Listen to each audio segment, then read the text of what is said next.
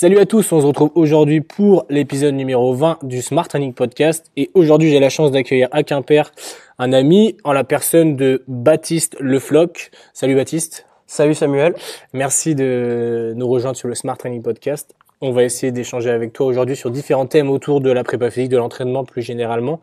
Euh, pour commencer, est-ce que tu peux te présenter rapidement ton âge et un peu ton parcours euh, universitaire notamment et tes expériences euh, professionnelles?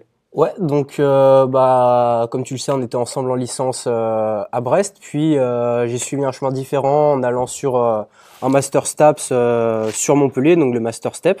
Donc j'ai eu la chance de pouvoir effectuer divers stages là-bas en ayant pas mal quand même de responsabilités, donc sur les pôles de volet, pôle espoir masculin et féminin de volet, mmh. et aussi sur le pôle France et le pôle espoir de triathlon.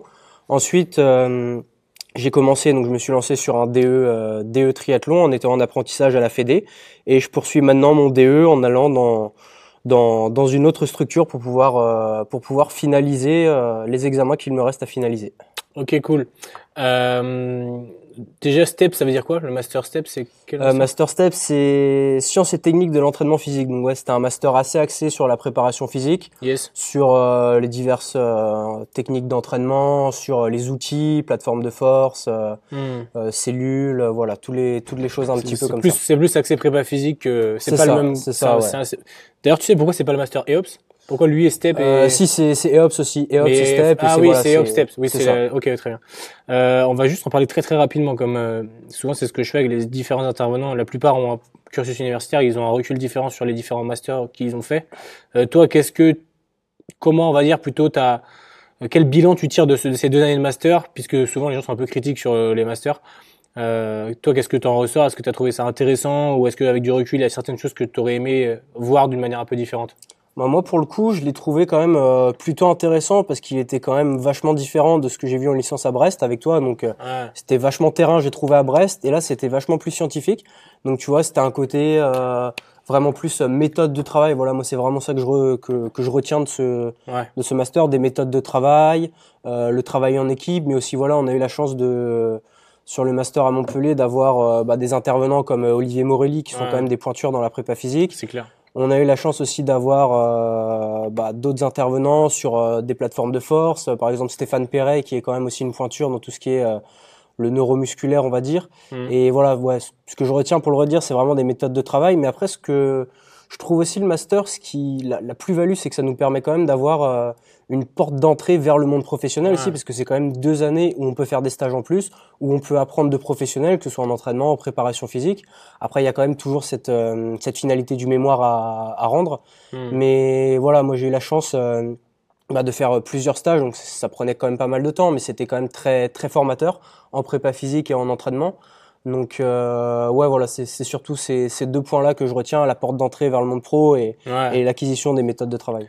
Ouais, c'est un peu ce que ce qu'on en retire tous. C'est un peu une méthodologie scientifique, euh, mm. une approche euh, plus pro, plus en profondeur, plus holistique aussi. Mais c'est bien que tu rappelles aussi peut-être ce qu'on n'a pas suffisamment dit dans les précédents podcasts avec différents intervenants, c'est cet aspect stage, parce que c'est compliqué de rentrer dans le monde du sport pro ou du sport de haut niveau, du sport de performance.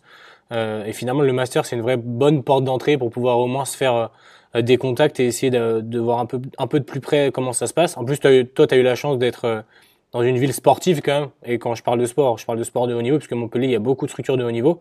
Et tu as eu la chance d'être au Crêpes, donc finalement un peu le, je vais dire, on peut peut-être que dire que c'est le lieu central de la performance à Montpellier, entre guillemets, ouais, il y a plein de structures pro. Tu as beaucoup d'athlètes, tu as beaucoup de sports collectifs, des structures fédérales, des structures de haute performance. Euh, Est-ce que toi, ça t'a ça t'a apporté de voir aussi d'évoluer dans un environnement de, de ce type-là et de voir des athlètes de différents horizons euh, euh, s'entraîner dans une structure qui est cohérente, etc. C'était ouais, ouais, ouais, franchement, franchement, clairement, c'était c'était une grosse grosse plus-value parce que moi, je suis voilà comme toi, j'aime beaucoup échanger avec des collègues. Mm. Et là, voilà, c'était pas n'importe quel collègue, c'était bah voilà Olivier Morelli qui était souvent au Krebs avec qui euh, j'essayais d'échanger un petit peu quand il avait du temps. Ouais. Euh, il y avait aussi bah voilà Bruno Gagère, euh, l'entraîneur de Renel Lamotte, pour ne citer qu'elle, mais aussi plus plus globalement du pôle France du pôle France d'athlé euh, bah voilà, j'avais euh, mes collègues euh, à la Fédé de triathlon, donc euh, Pascal, Stéphanie, Carole, Stéphanie qui est entraîneur national. Il y avait aussi voilà de plein de préparateurs physiques. Il y a certains avec qui c'est plus compliqué d'échanger, mais voilà quand, quand tu vois Kevin Meyer qui arrive en salle, forcément ça ça attire l'œil. Qu'est-ce qu'il fait, comment il le fait? Et voilà, moi c'est surtout ça que j'aime bien essayer de comprendre chez les autres personnes, c'est pourquoi est-ce qu'ils font ce qu'ils sont en train de faire justement, quelle est la finalité, pourquoi est-ce qu'ils le font, quels sont entre guillemets les points faibles qui ont été identifiés, comment ils ont été identifiés et qu'est-ce qu'ils vont mettre en place pour pallier ou pas à ces points faibles là. Ah, carrément. toi, tu es nageur à la base. Euh, t'es passé, comme tu l'as dit, on, va pas forcément revenir sur tout ton parcours de natation orienté au niveau parce que c'est pas le cœur du podcast, même si ça aurait été intéressant d'en revenir. Peut-être qu'on en parlera un peu sur ton la relation euh, que tu as maintenant avec des athlètes comme tu étais anciennement toi aussi sportif. Euh, mais simplement, t'es passé du coup de la natation quand tu étais en Bretagne au, au volet. Euh, déjà, comment c'est arrivé cette opportunité-là? Et surtout, qu'est-ce que tu en retires? Est-ce que ça a été formateur? Parce que c'est pas forcément ton monde, le sport collectif à la base. Euh, donc c'était quand même une transition assez importante au moment où tu es passé sur du volet. Euh, Est-ce que c'est quelque chose que tu as bien aimé? Et comment tu as fait pour t'adapter, pour trouver cette opportunité, etc. Ouais, c'était euh, bon, on va dire que quand je suis arrivé à Montpellier, je me suis dit bon bah je fais quand même un, une belle diagonale euh, mm. du nord de la France jusqu'au sud de la France. Donc là l'objectif c'était un petit peu on va dire de euh, voilà, je cherchais à, apprendre le maximum. Je me suis dit si je vais dans le sud, voilà, je vais je vais charbonner, je vais essayer de faire voilà de me donner à fond tout mon temps, euh, voilà, apprendre le plus possible. Donc je, voilà, j'avais mon stage que je voulais avoir sur le pôle France de triathlon, et je me suis dit bon bah tant qu'à faire, voilà, c'est quand même vachement axé euh, endurance, voilà. Donc je me suis dit pourquoi pas essayer d'avoir quelque chose de plus axé préparation physique. En plus, à ce moment-là, je voulais être uniquement prépa physique. Ça, c'est pas que l'entraînement, ça m'intéressait pas, mais voilà, c'était ce que je m'étais dit. Surtout qu'en L3, j'avais eu un stage au Stade Brestois euh, en football euh, avec les féminines que j'avais quand même euh, relativement bien aimé. J'avais eu beaucoup de beaucoup de responsabilités, c'est pas vraiment ça, mais voilà, c'était moi qui était qui faisait les séances. Ouais, complètement. Et euh, donc bah j'ai démarché, hein, j'ai démarché beaucoup de monde, euh, le handball. Euh, je me rappelle plus exactement qui j'ai démarché encore. Je crois le foot au MHSC. Voilà, j'avais pas beaucoup de réponses. Et puis j'ai eu le contact de David Vazeux, donc le préparateur physique du CNVB et des, des différents pôles de volet à, à Montpellier. Donc je l'ai contacté, et puis le feeling est plutôt bien passé. Et euh, après, de fil en aiguille, euh, je suis arrivé, bah voilà, à, à, être dans cette structure. C'est sûr que c'est quand même vachement compliqué parce que j'ai dû m'intéresser euh, aux différents postes, euh, quels sont les, les, prérequis à avoir pour chaque poste, mm. qu'est-ce qu'ils font en fait à chaque fois dans leur poste, combien il y a de sauts par poste, est-ce que voilà le passeur, euh, ça va être quoi les pathologies auxquelles ils, même le, les, les, les, joueurs en général, quelles sont les pathologies auxquelles bah, ils vont ils vont être le plus sujet. Le libéraux, pareil, même s'ils sautent pas, bah voilà, quelle pathologie est-ce qu'ils vont, est-ce qu'ils vont avoir le plus? Et c'est surtout s'interroger aussi sur euh, bah, quels sont les, les, besoins, quels sont les, quelle est la logique interne de l'activité en fait. Et pour ça, bah, c'est beaucoup d'échanges avec les entraîneurs, avec bah, avec David aussi qui a passé plusieurs diplômes en volet. Et euh, mais c'est sûr que c'est bah, c'est une autre approche et en fait c'est réapprendre quelque chose au final. Ouais, complètement. Donc euh, donc ça n'a pas été simple, mais bah il a fallu voilà se replonger un petit peu euh, dans les papiers, dans des vidéos, et puis aussi aller voir les jeunes euh, sur le terrain pendant les entraînements pour voir un peu ce qui se passe. Ouais, c'est clair. Et puis c'est cool, en vrai, ça te fait une, entre guillemets, ça étoffe un peu ton, ton bagage en tant que préparateur physique et même entraîneur aujourd'hui. Euh, depuis, tu as quand même fait quelques saisons, on va dire, sur le, sur le triathlon. C'est pareil, t'étais pas forcément triathlète à la base. Euh, qu'est-ce que ça t'a Est-ce que l'aspect natation t'a quand même beaucoup apporté Comme tu étais nageur en triathlon, on sait que c'est une des composantes de la performance. Euh, mais est-ce que, pareil, t'as redécouvert un nouveau sport et comment t'as fait pour euh, pour réussir à aller sur un sport qui pour le coup est hyper pointu en plus d'un point de vue approche physio, approche prépa physique et entraînement. Finalement, c'est la même chose quasiment, même si même s'il y, y, a des missions différentes. Mais euh, pareil, qu'est-ce que tu ressors de ces trois années-là? Quatre, trois années? Ouais, quatre ans, quatre, quatre ans pratiquement. Bah, c'était quand même assez. Euh assez aussi euh, formateur. Franchement, c'était une super expérience. Et puis j'ai eu la chance après d'être euh, d'être salarié à la Fédé pendant un an et demi sur le sur le pôle à Montpellier. Et pour répondre à ta première question, bah ouais, la natation, je pense que d'être nageur, comme c'est quand même un sport qui est qui est très très fin et qui a une composante technique énorme, je pense que ça m'a aidé peut-être par rapport à quelqu'un qui viendrait du cyclisme ou de l'athlétisme, notamment bah voilà savoir ce qui se passe sous l'eau, comme bah forcément si on va pas filmer, on le voit pas forcément. Et puis ça t'apprend aussi, bah voilà, euh, le triathlon c'est un sport qui est quand même très chronophage avec des athlètes jeunes qui s'entraînent déjà une vingtaine d'heures. Donc ça m'a aidé aussi de savoir un petit peu quels sacrifices est-ce qu'ils ont à faire, mais aussi et surtout euh, bah, savoir à quel point c'est dur de s'entraîner en fait euh, dans des sports comme ça. Quand j'étais à Brest, euh, bah, je nageais ouais, 10 à 12 fois par semaine, on va dire plutôt 9 à 12 fois par semaine quand on était en stage. Ouais. Et euh, bah c'est important de savoir aussi, euh, de, ne serait-ce que connaître un peu aussi le ressenti. Exactement, ouais. Comment comment t'es en fin de cycle, comment t'es en fin de semaine, une séance dure, à quel point c'est dur. Voilà, c'est plein de petites choses comme ça qui font que bah, ça fait partie de la culture et c'est en dehors de l'aspect physio, en dehors de l'aspect technique, c'est aussi comprendre le sportif.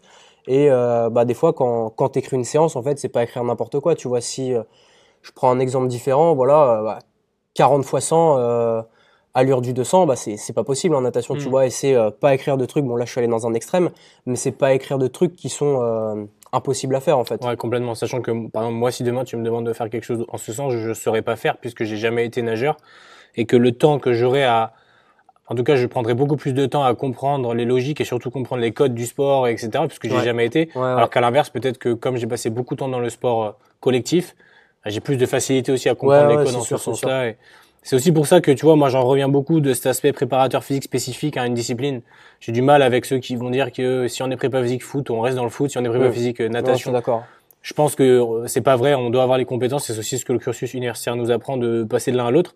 Par contre, je considère que plus j'avance, plus moi je suis spécifique au sport collectif quand même. Quoi qu'on en dise, je connais mieux le monde du sport collectif et ça me demandera plus de travail. Toi, c'est peut-être un peu la même chose aussi sur ces sports-là, euh, ou la natation, mais le triathlon du coup aussi, où tu es de plus en plus expert entre guillemets. Ouais, ouais, ouais, ouais c'est ça, c'est ça. Et après aussi, c'est c'est aussi une, ambiance qui est spécifique, je mm. pense à, à chaque sport aussi. Je pense que l'ambiance au sein d'une équipe de foot n'est pas forcément la même qu'au sein d'une équipe de volley, n'est pas forcément la même qu'au sein d'un groupe en natation, en triathlon. Ah, c'est clair. Et euh, je pense qu'il y a ces, cette voilà cette euh, je vais pas dire culture du sport mais voilà il y a, y a, une ambiance qui est, qui est potentiellement différente et ça il faut le savoir parce que dans voilà quand on est dans, dans une structure bah il y a il y a des critères pour euh, rester dans cette structure et quand voilà en natation c'est des critères qui sont différents euh, du triathlon.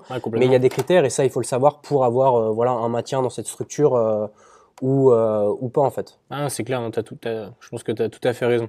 Alors on va revenir un peu sur du coup à la suite de ton master. Il me semble que tu as fait d'autres formations, notamment une euh, que je vais laisser te présenter. Et on va en reparler un peu parce que je pense que c'est un sujet vraiment intéressant et qui est potentiellement mal compris par certains, euh, négativement ou positivement, mais en tout cas qui est sujet à débat aussi encore aujourd'hui. clairement. tu peux nous en parler un peu? Ouais, donc j'ai fait plusieurs formations ou certifications, donc au-delà de simplement master, un peu comme toi, les formations de, de, collègues prépa physique, même si on les connaît pas forcément personnellement. euh, voilà, j'ai passé la certification Action Type, donc euh, voilà, pour résumer vraiment ça, c'est sur les préférences motrices, mais au-delà, voilà, ça, dire les préférences motrices, je trouve que c'est un peu réducteur et hmm. quand on le dit comme ça, c'est un petit peu voilà, euh, est-ce que c'est mettre les gens dans des cases, toi tu fonctionnes comme ça et pas autrement, toi tu fonctionnes comme ça et pas autrement, mais au-delà de simplement euh, résumer ça à mettre des gens dans des cases, c'est plutôt s'intéresser aux tendances préférentielles des personnes en fait. C'est pas simplement dire euh, bah toi tu cours avant du pied et tu courras jamais euh, en déroulant. Bah en fait c'est s'intéresser un petit peu au comportement des personnes, leur évolution dans le temps et en fonction des états de fatigue, savoir un petit peu quelle est la tendance de fonctionnement préférentiel, donc qu'est-ce qui va un petit peu dominer par rapport au reste. Bah forcément il y en a qui courent avant du pied. Et peut-être que si quelqu'un leur dit de, de dérouler, bah ça va entraîner une performance qui est peut-être un peu moins bonne. Et ça, après, voilà, c'est laisser les personnes s'organiser d'elles-mêmes aussi. C'est sans forcément imposer à quelqu'un de courir d'une, de telle manière ou de telle manière. Mais aujourd'hui, on voit beaucoup des gens qui parlent de courir sur l'avant du pied, euh, que c'est la seule manière parce que euh, il a vu tel ou tel Kenyan courir euh, sur l'avant du pied. Et bah, potentiellement, ça peut amener des jeunes sportifs à se dire bon bah il faut que je cours sur l'avant du pied, alors que peut-être que de lui-même, bah, il serait allé courir avec un petit peu plus de temps de contact au sol, sans parler de dérouler le pied, mais laisser les athlètes s'exprimer en fait comme ils ont envie de s'exprimer, puisque au final, je pense qu'on peut dire que la manière dont bah, on s'exprime naturellement, c'est peut-être la performance, la, hmm. la préférence qui en ressort en fait. Ouais, c'est intéressant. Euh, je vais essayer d'aller un peu plus en profondeur pour que toi tu puisses nous faire un retour aussi. Euh, si je suis un peu ta logique, alors ça, tu vas me dire peut-être que je suis dans le faux, mais par exemple, si demain j'analyse le squat d'une personne, certains vont avoir un squat plutôt euh, axé hanche, axé genou, cheville, ou tu sais avec une flexion euh, des hanches plus importante, s'il y a un problème au niveau de la dorsiflexion, etc. Est-ce que du coup il faudrait, dans cette analyse un peu plus structurelle, on aurait tendance à dire, OK, bon, bah, ça, c'est l'analyse qu'on en fait, on va peut-être pouvoir travailler sur les chevilles pour pouvoir modifier le comportement. Est-ce que, du coup, ce serait pas dire, OK, mais donc s'il squatte comme ça, c'est aussi parce que potentiellement, il a une préférence motrice orientée sur ce type de squat, auquel cas on le laisse s'exprimer de cette manière-là? Euh, ou est-ce que non, c'est plus sur des éléments un peu plus neuro ou enfin, quelle est, quelle est cette approche-là sur les préférences motrices euh, bah, Je pense que pour les squats ou pour tout autre euh, mouvement, il y a quand même des prérequis à avoir, donc euh, bonne dorsiflexion, bonne rotation de hanche. Ouais, évidemment. Donc ça c'est quand même, euh, voilà, il y a, y a les bases.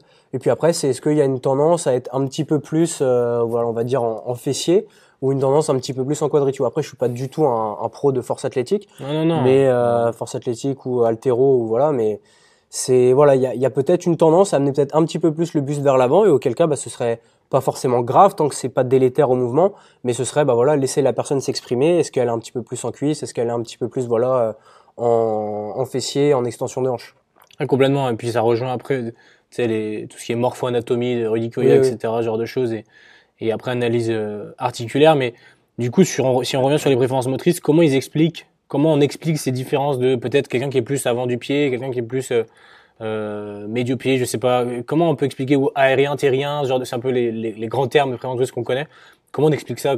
C'est intrinsèque aux personnes? Ouais, bah ça va être en fait des, des chaînes, euh, des chaînes musculaires qui vont être euh, préférentielles ou plutôt qui vont être dominantes chez ces personnes-là et qui vont fonctionner en fait préférentiellement. Après, je saurais pas expliquer, euh, voilà, même si je suis formé, j'ai pas la connaissance hyper, hyper, hyper pointue qu'on peut avoir, voilà, les. C'est des outils pratiques que, C'est des outils de pratique. Et même si j'ai fait la certification, bah voilà, j'ai pas la connaissance dans le détail au niveau au niveau du cerveau et, du coup, là, mais c'est voilà, ça va être vraiment des des chaînes motrices préférentielles qu'on va pouvoir identifier via le, protocole de, profilage. Donc finalement, ça rejoint, c'est aussi des éléments qui sont un peu neuromusculaires. C'est ça, ça, ouais, ça rejoint un peu toute l'approche neurofonctionnelle, neuro euh, réflexe archaïque, peut-être pas de la même manière, mais cette branche neurofonctionnelle qui, qui est vraiment à la mode en vrai, qui est en train de se développer à fond. Euh, Est-ce que du coup, comment ça se traduit concrètement dans ta prise en charge avec les athlètes? Tu fais du testing euh, grâce à ça. Derrière, tu adaptes tes entraînements ou comment ça se passe? C'est ça. En fait, va y avoir, euh, imaginons que voilà, j'entraîne dans un club où je suis préparateur physique. Bah voilà, il y a, y, a, y a un nouvel athlète qui arrive. Bah voilà, on va prendre le temps d'échanger avec lui et puis lui parler forcément de cette euh, de cet outil. Si voilà, il y est, euh, s'il est ouvert à ça, bah forcément, on peut y aller dedans. Mais s'il est pas du tout ouvert, franchement, ça, voilà, c'est pas nécessaire si lui n'en voit pas l'intérêt, je pense, dans un premier temps et peut-être y revenir plus tard. Mais s'il est ouvert à tout ça, on va pouvoir commencer une période de, de, profilage. Donc on va le profiler et puis après avoir une période de deux semaines de validation de ce profil. Donc dans ce protocole de profilage, on va essayer de différencier, d'identifier euh, différentes choses, notamment bah, l'œil moteur, euh, les chaînes un petit peu dominantes.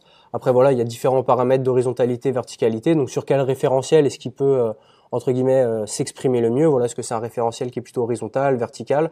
Il va y avoir une épaule dominante aussi. Donc est-ce que tu as l'épaule gauche un petit peu en avant de l'épaule droite, est-ce que c'est l'inverse?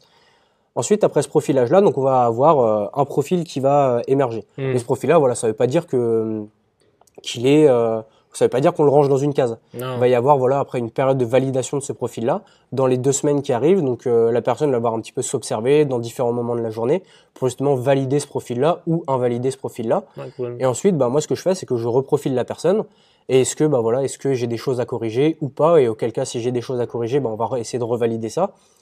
Et ensuite, on va dire que le profil est validé. Bah, va y avoir euh, toute une période d'explication du profil à la personne. Si jamais il y a des choses à changer ou pas, parce que voilà, comme je t'ai dit tout à l'heure, peut-être que cette personne, elle a vu quelqu'un courir à la télé sur l'avant du pied et elle s'est dit bon bah je vais, euh, je vais courir sur l'avant du pied moi aussi et ben ce serait peut-être la faire basculer un petit peu et au lieu d'avoir un petit peu euh, tout ce dynamisme au sol, alors que ce serait pas forcément dans sa préférence, bah, essayer d'avoir un petit peu plus de temps de contact, un petit peu plus de force en cuisse, voilà, et vraiment appuyer au sol en ayant bah voilà euh, son comportement préférentiel. Ah, ok, donc c'est c'est cool parce que ça montre comme tu dis, il y a pas une technique euh, et c'est hyper mis en avant en course à pied. En vrai, mais on le retrouve aussi dans d'autres sports, dans les sports collectifs. Il n'y a pas qu'une technique pour s'exprimer. Et finalement, je pense que la performance, c'est aussi la capacité d'un athlète à inventer sa technique, ou en tout cas ça, oui. trouver la technique la plus adaptée à, à, à son profil. Euh, c'est quelque chose, moi, qui, quoi qu'on en dise, qui est, qui est, on va dire, à la mode, mais qui est aussi décrit par certains par le manque de potentiel recul scientifique sur la chose. Euh, moi, le premier, j'ai été un peu critique il y a quelques années quand j'ai entendu en parler, notamment parce que euh, les différents intervenants, professeurs d'université que j'ai pu avoir étaient aussi critiques par rapport à cette approche-là qui était un peu plus marketing. Je pense qu'il faut jamais oublier cet aspect marketing en sport aussi, dans la performance. Maintenant, je pense qu'il faut aussi se rappeler que il euh, n'y a pas que la science qui montre des choses et des fois le terrain montre des choses avant la science et après la science va valider, mais tout n'est pas scientifiquement prouvé. Ça ne veut pas dire que tout est, est, est faux quand il n'y a pas une étude ou une méta-analyse qui le montre. Donc je pense qu'il faut prendre du recul aussi pour tous ceux qui sont un peu euh, euh full bullshit préférence motrice. non, il y a du il y a du bon à prendre partout et du moins bon à prendre partout. Non non, c'est ça et puis même moi quand quand je me suis lancé dans cette euh, dans cette certification, je me suis dit bon bah je vais y aller et puis je verrai bien je verrai bien ce que ça donne. Je me suis dit, bon, j'étais pas réticent. Je me suis dit, bon, bah, je, vais, je verrai bien, je vais y aller, je vais prendre. Euh, Comment t'es arrivé à... Comment j'y suis arrivé C'est bah, Pascal, de, Pascal Choisel euh, qui, qui travaille à la Fédération française de triathlon Et lui, il est certifié, euh, certifié Action Type. Donc, il m'en a parlé un petit peu. Voilà, il m'a montré, il m'a profilé. Et euh, sur le coup, franchement, t'es quand, quand, tu te fais profiler, t'es un peu, voilà, je le dis comme ça, t'es un peu sur le cul, quoi. Ouais, subjugué. Voilà, t'es, ah ouais, c'est, c'est quand même assez bluffant de savoir que, bah, dans, dans certaines positions, t'as, t'arrives pas à t'exprimer, en fait, tout simplement. Et dans d'autres, bah, t'es quand même beaucoup mieux. Et d'une personne à l'autre, bah, ça peut complètement changer. Et c'est ce côté-là qui m'a un peu, euh, voilà, qui m'a un peu attiré. Donc je me suis dit, bon, moi je vais y aller. Il y a, en fait, ça, ça se découle en, en, deux modules plus un module de certification avec euh, le l'organisme par lequel je suis passé. Et donc j'ai fait le premier. Je me suis dit, bon, bah, voilà, on verra bien. Et franchement, j'ai vraiment accroché. J'ai trouvé la pédagogie euh, top et bah voilà. Après j'ai accroché, j'ai pris ce que j'avais à apprendre. Il y a peut-être certains points euh, dont je me sers pas parce que dans dans la pratique, voilà, ça reste quand même des choses qui sont assez complexes et je préfère rester quand même euh, utiliser ce que je peux utiliser, ce que je peux surtout mettre en pratique bah, sur le long terme avec les athlètes. Ouais, complètement. Et c'est marrant que tu dis ça sur le cul, subjugué. Et est-ce que c'est un peu la même sensation que tu as eu que, je donne un exemple un peu bête, mais par exemple, tu, sais, tu vas tester un athlète en début de saison et sans lui avoir parlé, juste en faisant des tests de mobilité, ou tu vas lui dire, toi, t'as pas des douleurs au genou par hasard, et le gars va te dire, ah bah si, j'ai mal au genou, et il va être là, putain, mais comment tu sais? Et en fait, tu le vois parce que sa cheville, elle est pourrie ou parce que son, sa hanche est un peu pourrie aussi. Ouais, bah c'est, un peu ce genre de truc où c'est un peu ça, tu dis, ah ouais, ça explique des comportements que j'ai potentiellement ça, depuis. C'est ça, exactement. Ah ouais, je le retrouve. Et quoi qu'on en dise, même si du coup, je, je, moi, je suis un peu, je vais pas dire le cul entre deux chaises, mais je comprends vraiment cette approche-là. Enfin, je peux comprendre euh, l'attrait pour ça et de l'autre côté, je comprends aussi, ceux qui vont me dire oui, mais Sam, c'est c'est un peu euh, une méthode marketing où on met les gens dans des cases et où il n'y a pas trop de d'évidence base. Euh, mais je trouve quand même que c'est intéressant d'aller explorer les choses parce que de toute manière, on peut pas juger quelque chose sans l'avoir exploré à fond. Non, non, clairement. Et puis pour revenir sur cette chose de mettre les gens dans les cases, en fait, c'est c'est pas du tout ça. Quand, quand mm. tu résumes la chose très grossièrement, préférence motrice, c'est toi t'es comme ça et t'es pas autrement. Alors que non, c'est pas du tout ça. C'est il y a des tendances préférentielles et il y a toute une évolution en fonction du temps, en fonction euh, de la fatigue, en fonction de bah voilà est-ce que t'es dans une situation stressante, pas stressante. Et en fait c'est il n'y a pas de, de toi tu cours sur l'avant du pied et si t'es fatigué bah potentiellement tu vas peut-être te mettre à avoir un petit peu plus de temps de contact au sol, mm. des petites choses comme ça. Mais il y a, y a vraiment pas de tu fonctionnes comme ça et, et pas autrement en fait. C'est regarder euh, l'évolution de la personne en fonction d'un contexte, tout en gardant à l'esprit qu'en fait il y a l'éducation de la personne qui va rentrer en compte parce que mm. forcément quelqu'un qui grandit dans un pays pauvre, bah, il aura pas le même comportement que quelqu'un qui grandit dans un pays riche et ça faut le prendre en compte mm. et c'est pas du tout des préférences motrices. Tu as aussi bah voilà comment la personne a été éduquée, euh, est-ce qu'elle a vécu des situations qui peuvent être euh, horribles dans sa vie ou pas. Mm. Voilà, il y a, y a énormément de choses à prendre en compte et les préférences motrices, je les appelle comme ça, mais l'action type on va dire, c'est juste une toute petite partie qui vient qui vient peut-être expliquer des voilà des, des tendances préférentielles voilà c'est c'est un aiguillage et complètement. après ça reste un outil et puis moi je comprends parfaitement que que des personnes bah voilà ne ne l'utilisent pas. ne l'utilisent pas et puis euh, bah moi voilà moi je l'utilise parce que ça me parle d'autres personnes ne l'utilisent pas et puis il y a c'est pareil avec d'autres choses voilà c'est comme pour la variabilité de fréquence cardiaque il y a certaines personnes qui disent bon bah la, la variabilité de fréquence cardiaque moi je vois pas comment on peut l'utiliser euh, faire passer des données de fréquence cardiaque dans des logiciels qui vont te sortir euh, telle ou telle chose et t'en as qui sont un peu euh, bah voilà qui l'utilisent. Moi je l'utilise aussi parce que je me suis voilà je me suis beaucoup formé à ça. On y reviendra. et euh, il y a plein de personnes qui l'utilisent d'autres non. Et puis voilà faut je pense faut juste respecter les choix que prennent les personnes et puis euh, de l'utiliser ou de pas l'utiliser. Et euh, je pense que c'est ça qui fait aussi euh, c'est pas la beauté de la chose mais il y a, y a différents voilà tous les chemins mènent à Rome et puis je pense qu'il faut utiliser les, les outils que tu as à disposition et euh, pour voilà faire ton mieux pour accompagner les athlètes que tu accompagnes. Ouais, tu as raison. Et puis du coup ça comme tu disais tout à l'heure, faut, je pense, prendre en compte que l'humain, il est, c'est un peu cette approche euh, bio, psycho, physio, social où on met tout. Il faut pas oublier certains contextes, notamment le social, comme tu l'as dit, qui est hyper dominant. Et en prépa physique, je pense que c'est, ou dans l'accompagnement d'un athlète, c'est primordial et des fois c'est un peu sous-côté. Euh, et ça me fait un peu penser, comme tu dis, tu as parlé de variabilité de fréquence cardiaque, on va y revenir quand on parlera un petit peu de monitoring de la charge. Euh, mais ça me fait un peu penser pareil, tu vois, l'autre fois, j'ai, je me suis un peu intéressé, tu sais, aux, travaux de Charles Poliquin, enfin beaucoup même. Et tu sais, il avait, alors je sais plus si c'était Biosignature ou Metabolics Analytic le premier, mais c'est la même chose, où c'était justement l'analyse du profil euh, hormonal en lien avec la nutrition, tu sais. Et c'est pareil, c'est un outil qui sur le papier peut être hyper intéressant, de savoir si tu réagis plus euh, aux glucides et quelle nutrition pourrait adapter. Mais et, et j'écoutais, tu vois, Jérôme Simon en parler, parce que lui l'utilisait beaucoup. Euh, et le résumé final que j'en avais, c'était que c'était hyper intéressant par contre, c'était pas du tout contextuel au sport collectif parce que j'avais pas le temps de l'utiliser.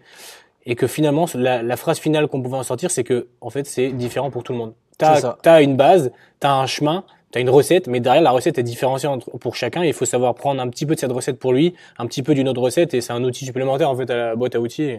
Moi, je pense qu'il faut pas être euh, ah non c'est nul, ah oui c'est génial, c'est un outil, c'est cool d'avoir ça en plus quand tu peux et quand t'as le temps d'utiliser comme. C'est ça, ouais. L'image de la boîte à outils, c'est t'as T'as voilà, t'as, ta boîte qui va se remplir au fur et à mesure avec euh, bah, voilà les choses que tu écoutes, les formations que tu fais, les rencontres que tu as. Euh, et puis dans ta boîte à outils, tu as aussi tous tes collègues euh, prépa physique qui ont aussi des expériences différentes. Et bah t'as des fois tu vas être confronté à une situation, bah qu'est-ce que je fais? Ok, bah des fois tu vas piocher des trucs dans ta boîte à outils. Bon bah ça ça marche, ça ça marche pas. Et puis tu voilà c'est laisser c'est pas laisser ce qui marche pas et garder ce qui marche mais voilà c'est utiliser le bon outil au bon, moment, complètement sachant qu'il y a des outils qui marchent pas maintenant mais qui marcheront plus tard et d'autres qui sont euh, l'inverse, pas efficace à un moment, efficace à un autre moment. Euh, comme tu as parlé de variabilité de fréquence cardiaque, on enchaîne directement là-dessus parce que c'est un sujet sur lequel je voulais échanger avec toi aussi et qui, je pense, intéressera beaucoup de monde. C'est sur la notion de gestion de la charge d'entraînement, puisqu'en sport collectif, c'est quelque chose qui se développe à fond et moi, je, suis persuadé que c'est un levier énorme.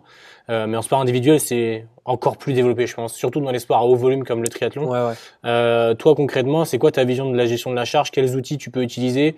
Et, euh, et voilà un peu comment tu vois la chose là-dessus donc bah, pour rester ouais, sur la VFC, euh, c'est un outil qui est... Après c'est sûr que c'est plus simple d'utilisation, je pense, en, en sport euh, d'endurance, on va dire sur des structures euh, comme le pôle sur lequel j'étais, parce qu'il y a forcément moins d'athlètes. Quand tu es en sport co, bah, toi par exemple, si tu dois faire l'équipe pro, que tu dois faire le centre de formation, que tu arrives avec 40 athlètes, bah, c'est juste pas possible en fait. Donc, il faut avoir les outils technologiques. C'est ça, il faut avoir les outils. Après, tu avais des, des mince, des boîtes qui faisaient ça, une corpus, mais euh, ils le font plus maintenant où c'était c'était quand même beaucoup plus simple. Ils faisaient de l'analyse. Ouais, ils faisaient de l'analyse. Tu, tu ouais, tu leur envoyais les datas, donc tu le faisais sur euh, internet. Je me rappelle plus exactement comment ça fonctionnait parce que c'est pas moi qui l'utilisais et tu mm. leur envoies et puis ils te font eux les analyses et c'est c'est très rapide. c'est pratique quoi. Mm. Mais euh, mais voilà encore une fois c'est très contextuel la variabilité de fréquence cardiaque. Donc nous le test qu'on faisait c'était bah voilà on se réveille. Donc voilà, c'est pas toutes les ceintures qu'on peut le faire non plus. Il faut que ce soit des ceintures, bah, les Polar H10 par exemple, qui captent euh, les ondes RR. Hmm. Donc euh, tout est basé là-dessus. Ouais, voilà, les longs, le, temps entre les, les deux battements. de cœur et euh, donc voilà la personne va se lever tranquillement elle va aller aux toilettes si elle a besoin d'aller aux toilettes puis elle va se rasseoir tranquillement mettre sa ceinture et démarrer l'enregistrement donc c'est quand même assez chronophage donc euh, voilà les athlètes des fois ils le font pas bien des fois ils se lèvent voilà par exemple donc c'est 8 minutes allongées 7 minutes debout que, nous on faisait sur le pôle. Et, euh, et après, à partir de ça, bah, on va avoir voilà, les, les, les, les, énergies sympathiques, parasympathiques. On va voir un petit peu bah, voilà, la fréquence cardiaque, est-ce qu'elle est basse, plus basse, plus haute que d'habitude. Et avec tous ces, tous ces indicateurs-là, donc euh, les énergies para, les énergies ortho, euh, la variabilité des, BPM, pardon. Est-ce que bah, c'est toutes les secondes Est-ce que c'est plus ou moins variable bah, voilà, On va pouvoir avoir tout un tas de données qui vont nous permettre avec euh, bah voilà ça se fait sur le très long terme quand même. On mm. peut pas avoir euh, juste cinq analyses et se dire ok là il est bien là il est pas bien. C'est un vrai suivi longitudinal voilà c'est un vrai c'est un vrai suivi qui se fait sur euh, sur le long terme. je permets de te couper mais mm. moi j'avais écouté pas mal de choses. C'était de Laurent Schmitt qui est forcément le spécialiste français là-dessus. Et d'ailleurs je vous je vous pousse à aller écouter les podcasts dans lesquels il intervient là-dessus où il disait aussi que euh, une donnée et une, une donnée aberrante va pas pouvoir amener euh, beaucoup d'informations et qu'il faut que ce soit des trends au, à moyen long terme pour pouvoir comprendre un peu comment ça évolue et que c'est pas juste euh, ah oh, putain ma ma mon HRV a baissé ou augmenté et je dois tout changer aujourd'hui. Enfin non, non, c'est ça, c'est ça ouais. Et euh, c'est vraiment et puis des fois bah, c'est normal d'être fatigué en fait. C'est la fatigue qui va le, le certaines adaptations.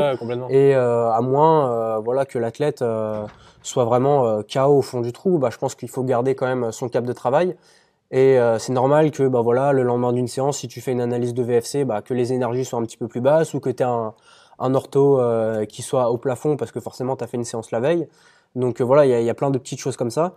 Est-ce que toi, en tant qu'entraîneur, ça t'est déjà arrivé de faire une analyse ou de recevoir un, un résultat et de devoir totalement changer tes entraînements dans la journée? Ouais, ouais, ouais, ça, ça m'est arrivé. Euh, après, c'était assez euh, particulier parce que l'athlète redescendait de fond remue. Donc euh, voilà, je m'attendais à ce que dans les dans les quelques jours, ce soit voilà que les énergies soient en baisse, mais de toute façon, c'était c'était plus ou moins prévu. Mais à J 3 par exemple, bah, ça me permet aussi d'avoir des données des données qui sont intéressantes parce que tu vois qu'à J 3, donc euh, les énergies elles étaient au top et à partir de J 3 ça commence à baisser donc euh, ça tu vois sur euh, sur les stages en altitude à la redescente bah tu peux avoir quand même des données intéressantes Mais après, voilà, c'est la compétition qui va dire aussi est-ce que tu es bien, est-ce que tu pas bien.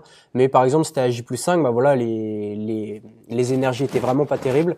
Donc euh, l'athlète en plus se sentait pas bien. Quand tu reçois un message, euh, bon bah là je suis, je suis fatigué, je suis KO, machin. Euh, voilà forcément voilà t'as pas besoin de HRV. Si, si l'athlète te dit voilà je pense qu'il faut faire aussi attention au-delà du HRV. Comme tu parlais de charge d'entraînement, bah tout un peu les signaux faibles, les signaux bas que tu peux recevoir. bah par exemple t'es à l'entraînement, il y a X athlètes, d'habitude c'est tout le temps le premier dans l'eau. Et là bizarrement aujourd'hui il traîne un peu des pieds, c'est le dernier à aller dans l'eau, donc tu te dis bon bah ok, je vais peut-être faire attention euh, aujourd'hui, dans les prochains jours, comment ça va. Mm. Tu vois, il y a tout plein de choses ça. Est-ce qu'elle change ses habitudes? Est-ce que, euh, voilà, est-ce que d'habitude elle s'échauffe beaucoup? Est-ce que là elle s'échauffe pas sec? Tu vois, il y a, y a, plein de mm. petites choses comme ça qui te font aussi adapter.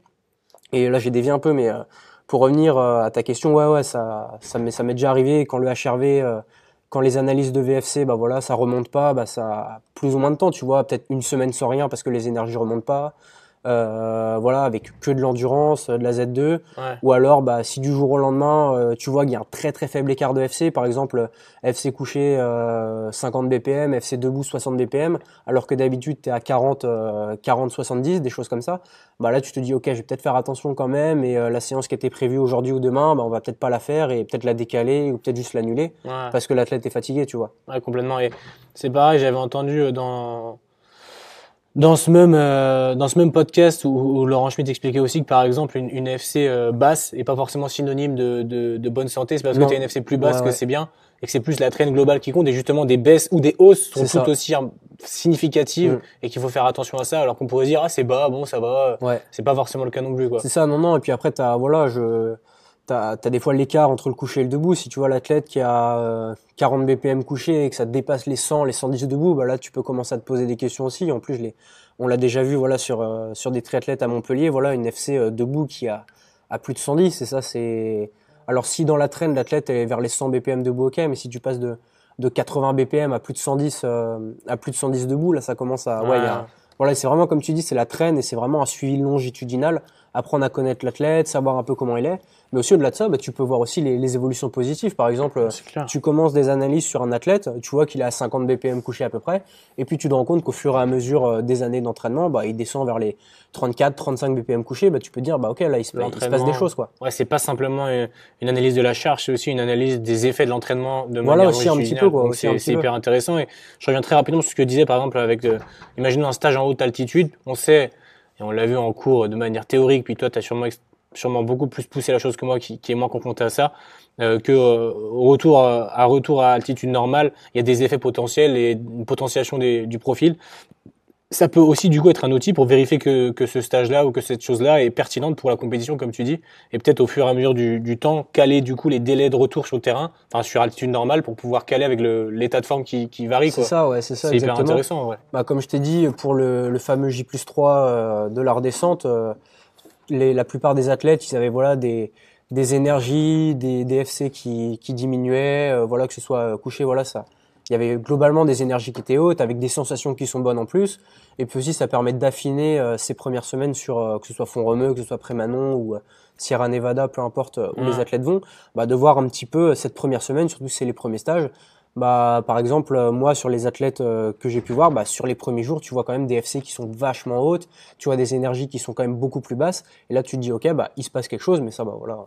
On le sait un petit peu déjà qu'il se passe des choses euh, sur les premiers jours. Et puis, tu vois après, au fur et à mesure, que ça commence à revenir à des valeurs un peu plus normales, sans retourner vraiment à la normale non plus. Mais tu vois une FC qui se stabilise, qui redescend un petit peu, des énergies qui remontent. Et ça peut être un indicateur aussi pour reprendre un petit peu le travail. Ça, c'est hyper intéressant. Et c'est un peu, bah, pour dire Laurent Schmitt, avec euh, Martin Fourcade, bah voilà, il y avait des analyses de VFC qui étaient euh, très très récurrentes. Je ne sais pas si c'est tous les jours, mais c'était très très récurrent. Et puis ils adaptaient en fonction énergie haute, énergie basse. Est-ce que bon, c'est très résumé ce que je dis, hein, mais voilà, c'est vraiment un outil encore une fois qui permet de savoir, bah, est-ce que euh, voilà, est-ce que l'athlète a les, les énergies, est-ce qu'il va répondre positivement à la séance du jour? Est-ce que c'est pertinent? Voilà, c'est c'est un vrai outil encore une fois, mais après je pense qu'il faut se faire son, son panel d'outils et pas juste avoir bah, que la VFC ou que euh, le RPE pour ceux qui utilisent le RPE. Et je pense que c'est vraiment un nombre d'indicateurs qui vont te dire, bah voilà, est-ce que euh, est-ce que l'athlète que j'accompagne aujourd'hui va pouvoir faire sa séance ou pas? Et euh, je pense que c'est surtout ça, tu vois, c'est pas juste une donnée, mais c'est vraiment un tas de données qui vont te permettre de te dire, est-ce que les athlètes, est-ce que l'équipe c'est OK pour aujourd'hui? Je trouve que tu as, résumé la chose de manière très pertinente. Pour le coup, en sport collectif, c'est quasiment inapplicable puisqu'on n'a pas les on n'a pas les outils, on n'a pas le temps pour. Et même si j'étais, par exemple, moi je donne mon exemple, si j'étais à temps plein sur une équipe de 10 athlètes, ce serait impossible parce qu'il y aurait trop de, il y a trop de choses à faire à la fois, la prépa, on peut pas tout faire à la fois. Et en plus, c'est très bien, c'est aussi ce que disait Laurent Schmitt, c'est très bien que tu le redises. Euh, faut faire attention à pas simplifier les choses. Ça reste comme une analyse qui est complexe. C'est pas donné à tout le monde d'analyser ça. Il faut se former, il faut avoir le temps d'eux. Il faut pas simplement se dire euh, bon allez moi c'est bon, je fais de la euh, du HRV, c'est un peu haut, c'est un peu bas. Non, il y a des, il y a des trends derrière et des adaptations potentielles en fonction de, de, de ce qu'on va lire, entre guillemets.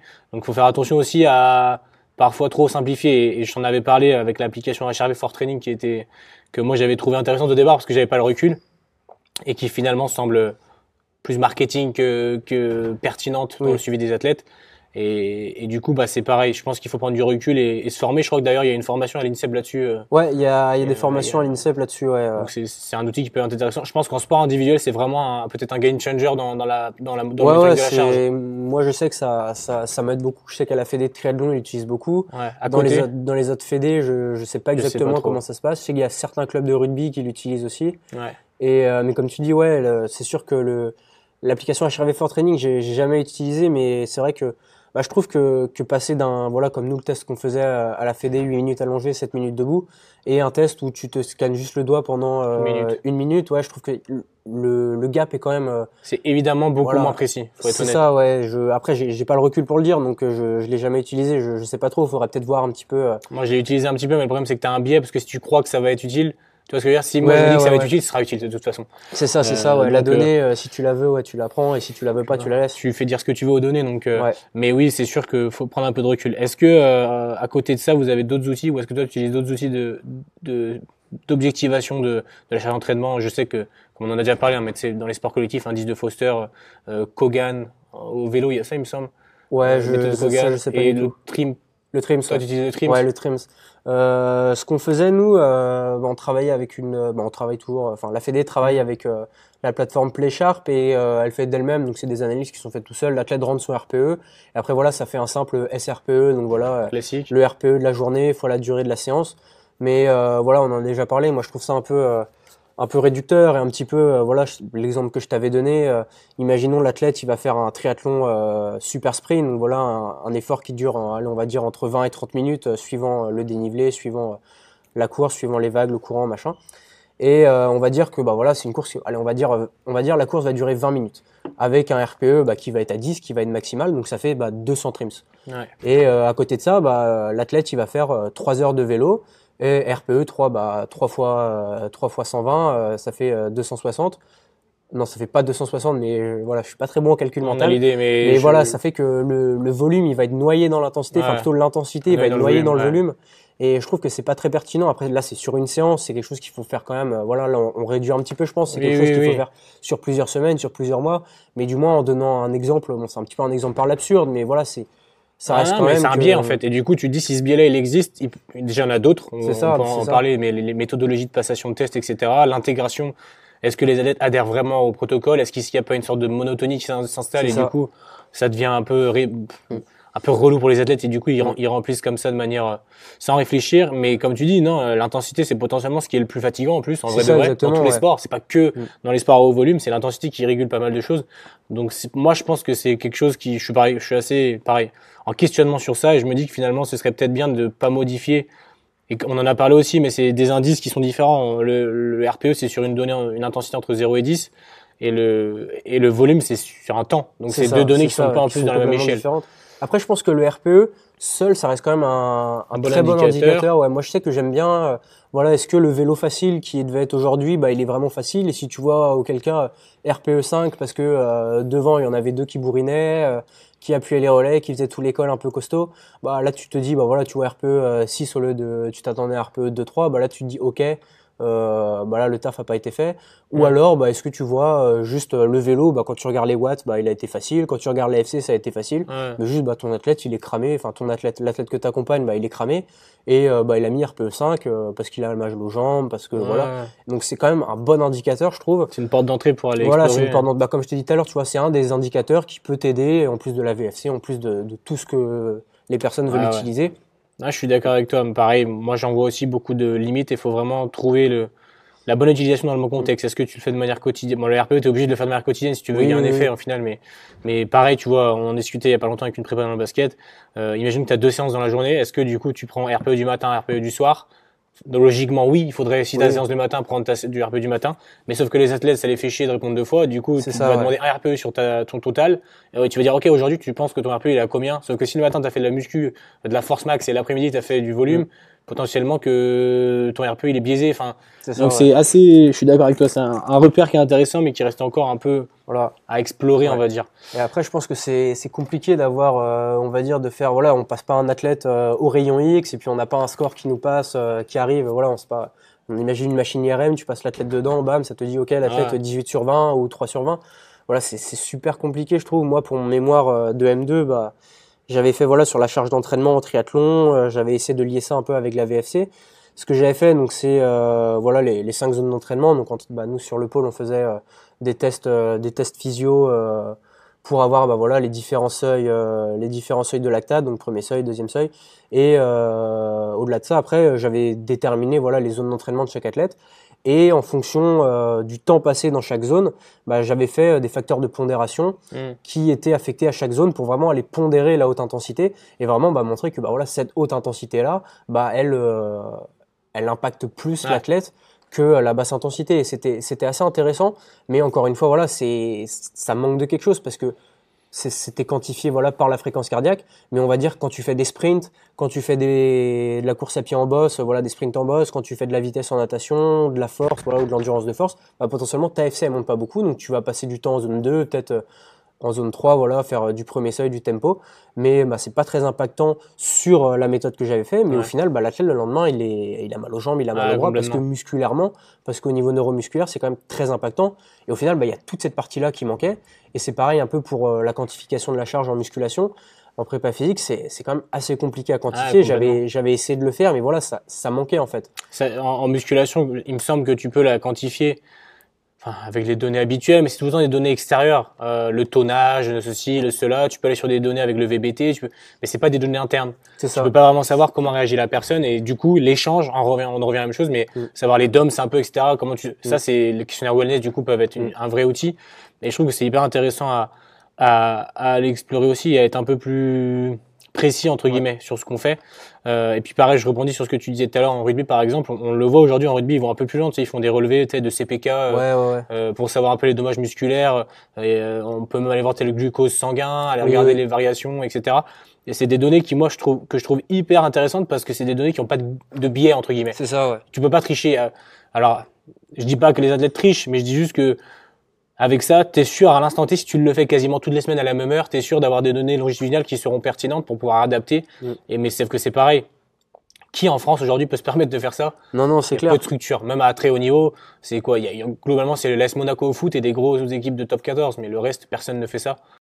Et dans tous les cas, de toute façon, il y a aussi euh, plein de nouveaux outils de, de, monitoring qui sont pas forcément accessibles, euh, d'autres qui sont beaucoup plus accessibles. Mais moi, ce que je trouve intéressant aussi, et je sais pas si tu avais regardé le podcast de secret entraîneur avec Morin là, euh, Stéphane Morin.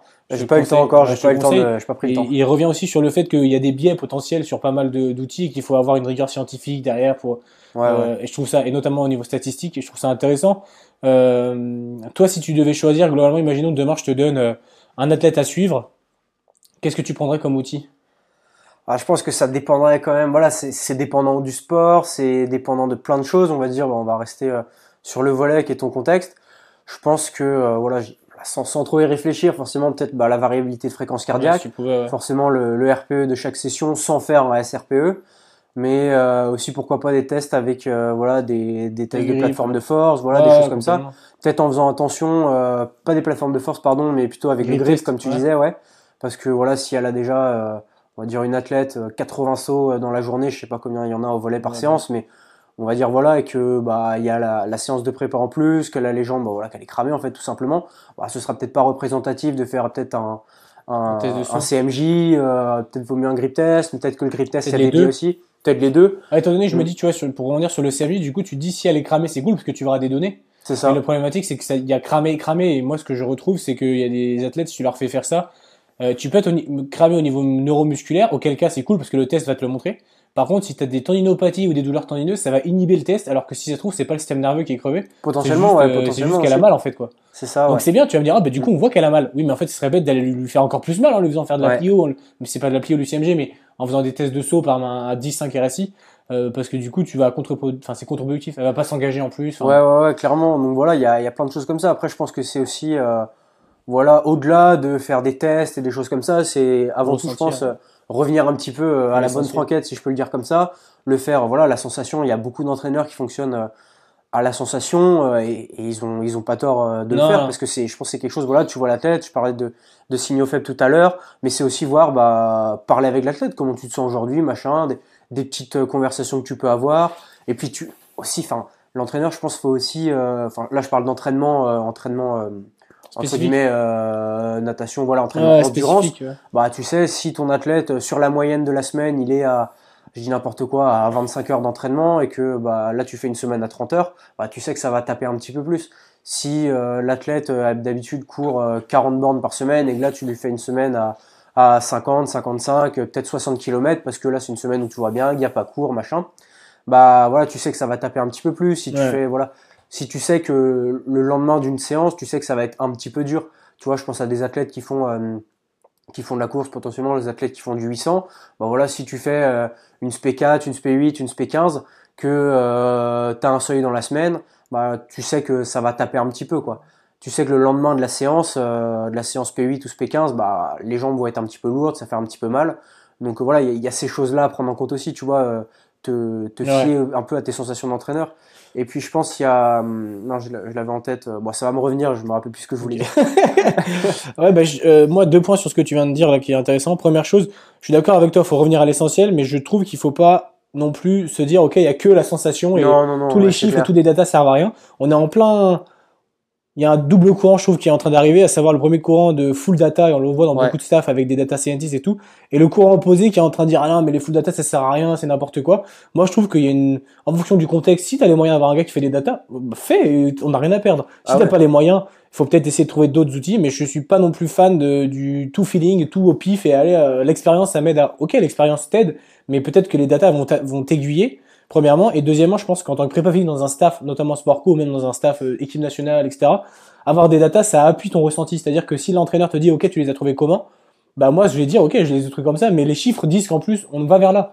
Et ça, je trouve ça pertinent d'avoir cette double, cette double objectivation. Voilà, je pense, ouais, c'est, comme tu euh, dis, je pense c'est vraiment euh, joindre un peu les deux bouts et tirer le meilleur des deux bouts sans forcément crouler sous les datas parce que c'est super d'avoir des datas mais qu'est-ce que t'en fais donc faut vraiment tu vois c'est un peu comme euh, quand tu fais on parlait un peu de, de tests tout à l'heure bah c'est tu fais un test en début de saison, mais qu'est-ce que tu en fais après, tu vois C'est, je pense, est-ce que tu peux voir une certaine évolution avec ce test-là? Est-ce que ça vaut le coup de faire un test? Est-ce que, c'est un, est-ce que c'est un test de données pures? Est-ce que c'est un test qui va induire des adaptations de ton entraînement et de ta programmation? C'est ça, ouais. Et on en revient au même point, c'est contexte dépendant et des mm. moyens de la structure. Et aujourd'hui, non, non, entièrement. Alors, on n'a pas tout à fait les mêmes contextes, mais on, des fois, on est quand même face aux mêmes problématiques financières. C'est toujours les finances le problème. C'est ça, ouais, c'est ça. Donc c'est, c'est hyper intéressant ça aussi. Putain, j'avais aussi une un deuxième élément, j'ai oublié également le deuxième élément. on n'y reviendra pas, c'est pas grave si, si ça passe à la trappe. Mais en tout cas, non, c'est hyper intéressant il y a plein de choses à, à voir en ce sens-là. Et je pense que euh, tu penses que ça va évoluer comment, toi, la notion des data, tout ça, ça va encore exploser? On va aller de plus en plus vers des data scientists ou est-ce qu'on va revenir à quelque chose de plus fondamental, entre guillemets, et, moins chiffré?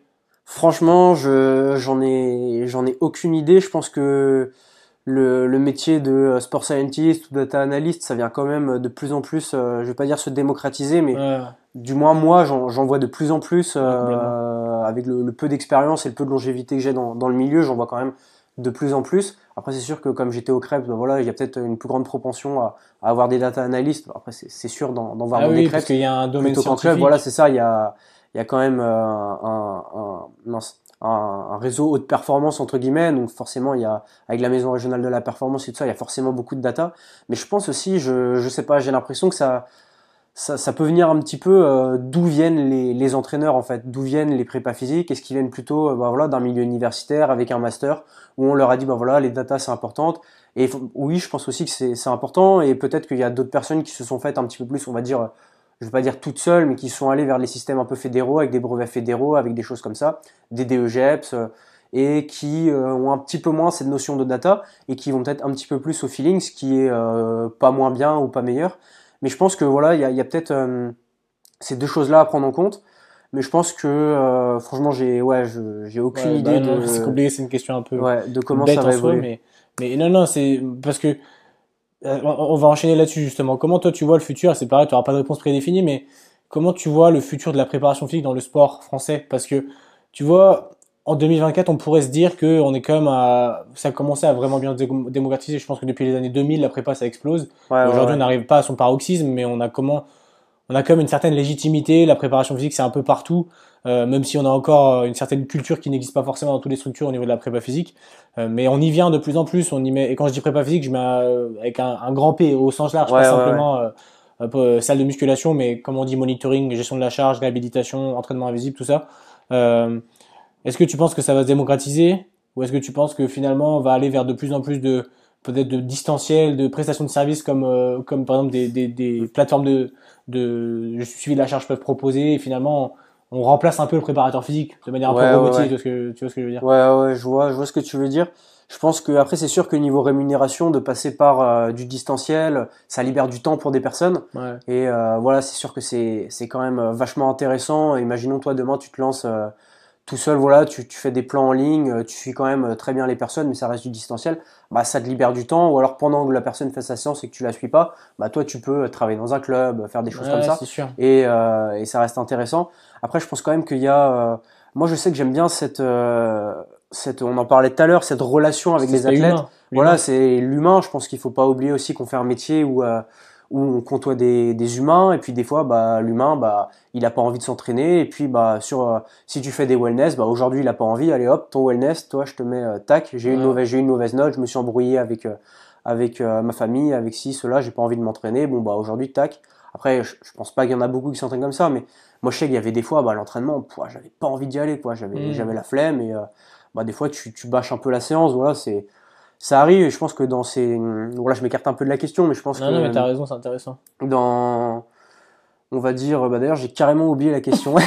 ah, c'était le, l'aspect. Euh, l'aspect justement humain que tu mettais en avant par rapport au fait de est-ce que le distanciel va prendre de la place voilà, ok. je suis d'accord avec toi je rebondis direct parce que je trouve que tu as raison l'humain est, est, primordial et je vois moi perso que ce soit dans la haute performance, dans la formation ou dans autre chose, je vois pas comment on peut remplacer un prépa physique parce que je sais pas toi, mais pour moi, un prépa physique, c'est un coach. Il est autant coach qu'un entraîneur, en fait. Il est coach, simplement, il est spécifique sur une qualité athlétique. Et puis souvent, en vrai de vrai, c'est du psycho aussi. Oui, aussi. C'est pas que d'athlétique, c'est aussi pour ça, je pense qu'avoir des données, des, des, des, des billes en prépa mentale ou en tout cas dans l'accompagnement psycho, c'est important. Mais, euh, je vois pas comment on peut faire des programmations en distance pour moi. Tu vois, une séance en distanciel avec un athlète, je vois pas comment c'est possible. Ouais, ouais, c'est. Alors, si, si, je le vois.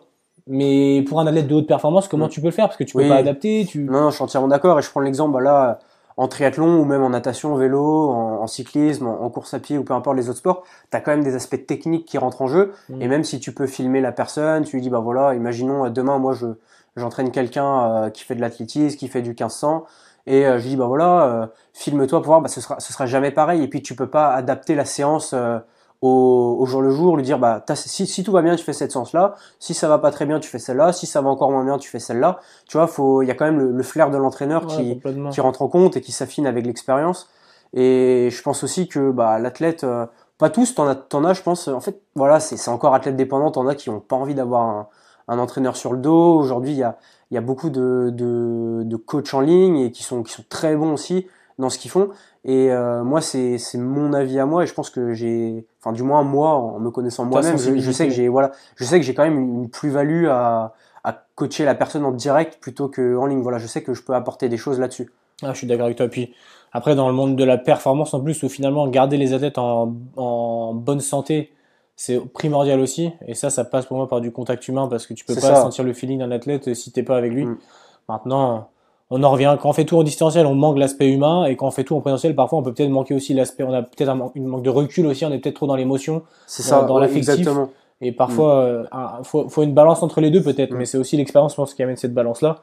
En tout cas, c'est encore il n'y a pas de vraie, vraie réponse. Non, non, et puis euh, tu vois, aujourd'hui, il y a, y a, beaucoup d'athlètes qui sont encore soit en études supérieures, soit euh, au lycée. Mm. Et il faut pas oublier aussi que bah il y a, y a les examens qui, qui tapent un peu quoi. Quand, quand tu as des bacs blancs, quand tu as, imaginons, un athlète bah, qui, qui est en spémat, bah voilà, peut-être que certaines journées où il y a certains cours qui tapent un petit peu plus, bah faut essayer de de faire une journée un petit peu plus facile pour euh, mettre les intensités plus tard, les entraînements intenses ou alors les, les SP en volet, je sais pas trop comment ça fonctionne, mais les entraînements un petit peu plus durs en volet à certains moments aussi, pour essayer bah voilà, de, de garder les intensités.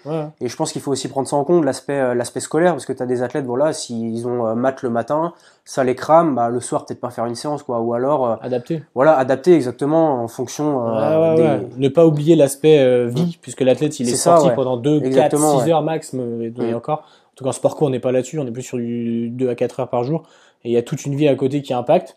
Même si pour moi, quand on arrive dans du sport professionnel, notamment sport collectif, c'est leur travail finalement. Ça. Et qu'à un moment, on peut pas toujours s'échapper par des excuses euh, hors, euh, hors, euh, hors temps au travail, tu vois. Il faut aussi donner quelque chose pour lequel on est payé, entre guillemets. C'est ça, pas dire, mais, ouais. mais, mais, mais c'est une balance entre les deux, c'est sûr. Euh, je, je, viens de me rappeler ce, que ce à quoi je pensais tout à l'heure quand tu parlais. Tu parlais de gérer la charge, réussir à savoir, moi j'ai fait 25 heures, 30 heures, hein. Euh, tu sais, il y a pas mal de trucs autour de des dynamiques de charge, mm. ratio de charge, savoir si t'es un peu trop par rapport à ce que tu as fait sur les dynamiques des, du mois dernier, etc. 28 derniers jours, il me semble, par rapport aux 5 ou 7 derniers jours. Est-ce que toi, c'est un truc que tu utilises ça ou pas du tout? Ces, différents ratios de charge, essayer de faire en sorte que la dynamique soit soit négative mais progressive, soit positive mais progressive et qu'on soit pas sur des pics euh, et des descentes. Ouais, après c'est voilà, faut faut essayer de rester progressif, de rester linéaire. Et puis après, c'est surtout euh, quelle séance t'as fait la semaine d'avant, quelle séance t'as encore fait la semaine d'avant. Et c'est voilà, c'est un petit peu le, flair, mais pas tant que ça non plus. Faut faut savoir un petit peu voilà si si t'es habitué à faire 20 heures, tu vas pas mettre 3 semaines à 30 heures d'un coup. Ah non, évidemment. Et c'est c'est surtout des choses comme ça. Après moi je le je regarde un petit peu parce qu'il y a il y a la plateforme PlaySharp qui le faisait euh, d'elle-même en fait. Monotonie. Donc, euh, ouais, monotonie, mais après ça reste des indices qui sont faits par rapport au SRPE. Donc est-ce que si le biais de base est là, si le biais de base, voilà, ça, ça va tout biaiser. Et euh, bah, pour revenir sur le mémoire que j'avais fait, euh, moi je l'utilisais avec euh, bah, les trims où je faisais des, des ratios acutes chroniques en utilisant le, le EWMA bah, dont on avait déjà ah parlé là. Et après c'était assez poussé et franchement je peux je peux pas le faire ou alors faut un data analyst ou un sport scientist tu peux pas prendre ce temps-là. Ouais, je peux je peux, peux pas prendre ce temps-là, ça prend un temps infini. En plus en codage, bah je suis pas très bon. Pour mon mémoire, c'était un, un ami qui qui m'avait aidé à le faire. Donc, euh, ah donc, voilà. Moi, est-ce que de ce truc-là, si demain je te dis OK, je te le fais parce que je suis avec toi, est-ce qu'il y a une vraie plus-value pour toi dans l'utilisation derrière? Ouais, franchement, je pense que c'est un, un, outil qui est qui est utile, surtout que euh, bah, dans avec le, peu de données que j'avais, bah voilà, il y avait quand même des, des trends qui en ressortaient, même si c'est voilà, est-ce que c'est valide statistiquement statistiquement par Ok, cool. Bon, en tout cas, on a parlé déjà de pas mal de choses sur l'aspect monitoring, sur l'aspect du coup aussi des, des, préférences motrices et finalement de la manière dont il fallait euh, envisager l'accompagnement de l'athlète euh, et, ce genre de choses, ça fait déjà plus d'une heure. Donc on va pas non plus faire un podcast de 2h30, même si en vrai on pourrait, parce qu'il y a quand même pas mal de sujets euh, sur lesquels on pourra encore aller explorer, mais ce sera peut-être l'occasion d'un autre podcast et peut-être avec un troisième personne pour faire une sorte de table ronde, ça pourrait être cool. Euh, toi aujourd'hui, si tu étais le Baptiste d'il y a 5 ans, on va dire, quel conseil tu lui donnerais pour devenir le meilleur entraîneur, préparateur physique? Qu'est-ce que tu lui conseillerais? De refaire la même chose? Quelles erreurs tu t'as fait ou t'as pas fait ou que tu aurais aimé faire ou Quel parcours tu aurais aimé avoir si, si, jamais tu devais repenser à ça? Là, c'est intéressant. Je pense que le, premier conseil que je me donnerais, ce serait de ne pas rester euh, la tête dans le guidon à penser entraînement 24 euh, heures sur 24, de d'essayer quand même d'avoir une vie euh, personnel en fait entre guillemets de pas penser euh, ah tiens d'être au bar avec tes potes et de te dire oh punaise la séance de demain je pourrais faire ça. Mm. même si quand t'entraînes quand tu fais de la prépa physique bah c'est c'est des métiers passion. Donc euh, voilà mais essayer d'avoir euh, de prendre un petit peu plus de temps pour moi de prendre du temps de décrocher un petit peu de temps en temps de sortir un petit peu plus. Et je pense que c'est un gros conseil parce que je pense que on en a déjà parlé plusieurs fois. Je pense que c'est c'est c'est un marathon c'est pas un sprint. Mm. et si dans dans 40 ans bah, dans 40 ans, j'aurais peut-être ouais, 60 ans, ça va au final. ça pas... ouais, ça va. Être parmi bah, je me dis, bah voilà, j'aimerais bien euh, peut-être pouvoir continuer à 60 ans et pas faire un burn-out euh, ah, à, 40 ans. Donc je pense que ça, c'est quelque chose qui est très très important pour pouvoir durer. Et ensuite, bah, de, de un conseil de continuer d'être intéressé, de continuer d'échanger avec euh, des collègues, de continuer de rester ouvert un petit peu à tout ce qui se fait. Comme je te disais tout à l'heure, je pense que les gens utilisent des outils Et c'est les outils qui, dans leur contexte, leur fonctionnent bien. Et euh, voilà, essayer de savoir pourquoi est-ce qu'ils l'utilisent, euh, qu'est-ce qu'il y a à prendre, qu'est-ce qu'il y a à laisser. Et de, euh, voilà, de continuer d'être ouvert un petit peu à tout ce qui se fait, sans apporter aucun jugement sur comment les entraîneurs fonctionnent, parce que je pense que, voilà, ça, on en, a, on en a parlé plusieurs fois. Je pense que tout le monde fait son travail du, du, mieux possible, on, va mmh. dire. Et je pense que, voilà, les, les, gens ont raison ou tort de, font ce de, de faire ce qu'ils font, pardon. Et je pense que c'est important de, de, savoir pourquoi est-ce qu'ils font ça, sans dire euh, ça c'est bien ou ça c'est pas bien. c'est, je pensais, je m'attendais pas à cette réponse sur la vie privée, sur la côté, mais c'est vrai qu'on va juste en parler de minutes parce que c'est hyper intéressant. Euh, pour revenir ce que tu dis, euh, quand même très rapidement, je te rejoins totalement sur le fait de d'être dans la tolérance et peut-être que des fois on est trop pressé. En tout cas, je parle pour moi et pour mm. te connaître aussi, je pense que c'est un peu ton cas des fois, de vouloir être de vouloir essayer d'avoir un peu tout tout de suite parce qu'on est passionné, qu'on a envie et qu'on a on pense avoir beaucoup de choses à apporter. Or, comme tu l'as dit, c'est un, un, marathon, il y a tellement de choses à faire, il y a tellement de courants qui bougent, euh, et il faut accepter que les gens autour de soi soient pas tout le temps dans le même mood que nous, c'est-à-dire euh, euh, ultra passionnés. Et ça rejoint ce que tu dis sur l'aspect vie privée, c'est quelque chose que je retrouve aussi. J'ai peut-être moins de recul que toi encore pour l'instant, mm. mais de réussir à faire à la côté, parce que c'est clair que moi, il n'y a pas un moment où je décroche vraiment. Et c'est le nombre de fois où on va me dire quand je suis en train de faire quelque chose, ah non mais il faut que tu sois là, tu peux pas être ailleurs. Alors que ça m'arrive, je dis des bêtises je vais aller au cinéma, je vais être dans la file d'attente et ma copine va me parler, je vais penser à un exercice, je vais le noter, je vais dire putain, deux secondes, faut que je, si là je peux pas continuer à parler, faut que je note mon truc, sinon je vais péter, je vais pas pouvoir être dans la discussion vraiment si j'ai ça dans ma tête et. Ouais, ouais, non, non, mais je vois très bien et c'est, euh, des fois, euh, t'as, tu reçois un message, euh, il est, euh, il est 22h, euh, oh tiens, demain, demain, je viens d'avoir un empêchement, machin, mm. j'ai un, examen à 8h, je peux pas venir nager. Eh, t'avais toute la semaine pour me le dire et tu me le dis demain, tu me le dis ce soir alors qu'il y a séance dans, dans 10h. Ça, c'est. Et c'est, c'est plein de choses. Après, c'est pas que de la faute de l'entraîneur, non. mais je pense que c'est des, des limites qu'il faut poser dès le début. Ouais, tu peux pas être dans le, le, le 100% tout le temps. Et je te rejoins là-dessus parce qu'il y a un truc qui est aussi très important, c'est que souvent les athlètes ne se rendent pas compte de l'investissement que l'entraîneur va mettre. Alors, mm.